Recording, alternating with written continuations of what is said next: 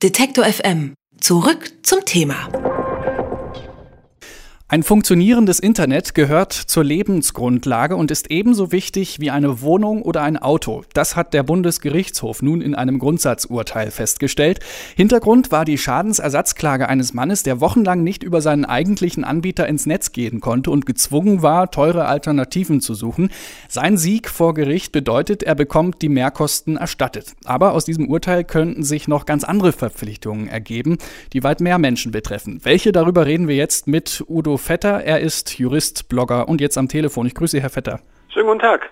Ja, bisher kannte man das vor allen Dingen äh, vom Auto zum Beispiel. Wenn das kaputt war, in die Werkstatt musste, dann hatte man äh, Anspruch auf einen Mietwagen oder sogar Schadensersatz. Das Auto war also der Lebens- oder ist der Lebensstandard. Jetzt ist auch der Internetzugang eine Lebensgrundlage. So hat es der BGH formuliert. Bekommt das Internet damit einen ganz neuen Stellenwert?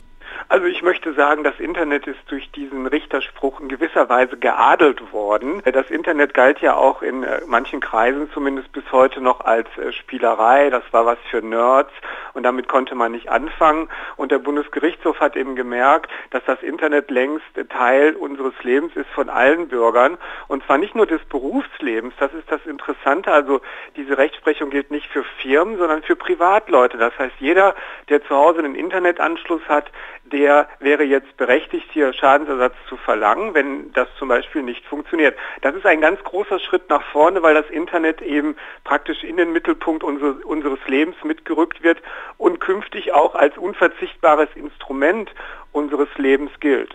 Letztlich reden wir ja hier aber über so, sagen wir mal, 20 Euro im Monat. Also die, der Schadensersatz dürfte in dem Fall nicht allzu groß ausfallen. Weswegen denken Sie, wird das trotzdem äh, einen großen Einfluss haben, dieses Urteil? Naja, es geht natürlich nicht in erster Linie um die 20 Euro, die werden vermutlich sogar noch niedriger liegen, weil ja nur der Anteil, der für den Internetanschluss gilt, mit reingerechnet wird. Aber natürlich hat so ein Richterspruch enorme Auswirkungen. Das sind die höchsten Zivilrichter, die sich hier, wie ich weiß oder ahnen, erstmals mit dem Internet richtig auseinandergesetzt haben und eben hier dokumentieren, äh, diese technischen Möglichkeiten sind bei uns angekommen und gehören eben jetzt auch zu den unverzichtbaren Werkzeugen. Sie haben das Auto schon erwähnt, Gasanschluss oder Wasseranschluss darf ja auch nicht einfach so abgestellt werden. Und äh, durch diese beiläufigen Erwähnungen wird das Internet sozusagen wirklich zum Teil unseres Lebens gemacht und auch als Teil unseres Lebens anerkannt. Das kann gravierende Auswirkungen auf viele Rechtsbereiche haben. Ich nenne zum Beispiel mal ein, die Frage des illegalen File-Sharings. Da war ja über lange Jahre in der Diskussion, dass Leute, die beim dritten Mal mit File-Sharing erwischt wurden, dass denen der Internetanschluss abgestellt wird. Hm. Ich denke, nach so einem Richterspruch wird es schwierig sein, so etwas politisch noch durchzusetzen. Auf welche Bereiche könnte sich das noch auswirken?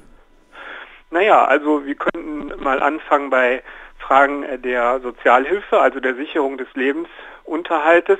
Da wird sicherlich auch noch zu diskutieren sein, ob zum Beispiel das Internet verstärkt vielleicht noch in die Korb der Freibeträge sozusagen einsortiert werden muss, dass also Menschen dann hier in diesem Bereich Ansprüche haben, dass ihnen das mitbezahlt werden muss, wenn sie Sozialleistungen beziehen. Das ist ein Beispiel.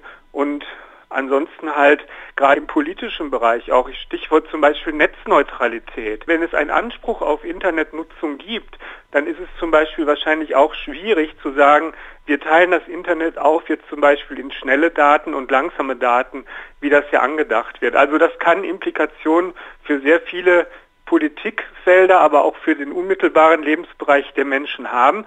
Allerdings eben nur in dem Sinne, dass es sozusagen jetzt eine Leitlinie ist. Um dann nochmal auf den Aspekt Sozialhilfe zum Beispiel zurückzukommen, könnte das Urteil jetzt eine Klagewelle auslösen, weil jetzt zum Beispiel eben BAföG-Empfänger oder Hartz-IV-Empfänger ihr Recht auf Internet einklagen wollen? Das halte ich nicht für ausgeschlossen, das wird sich zeigen.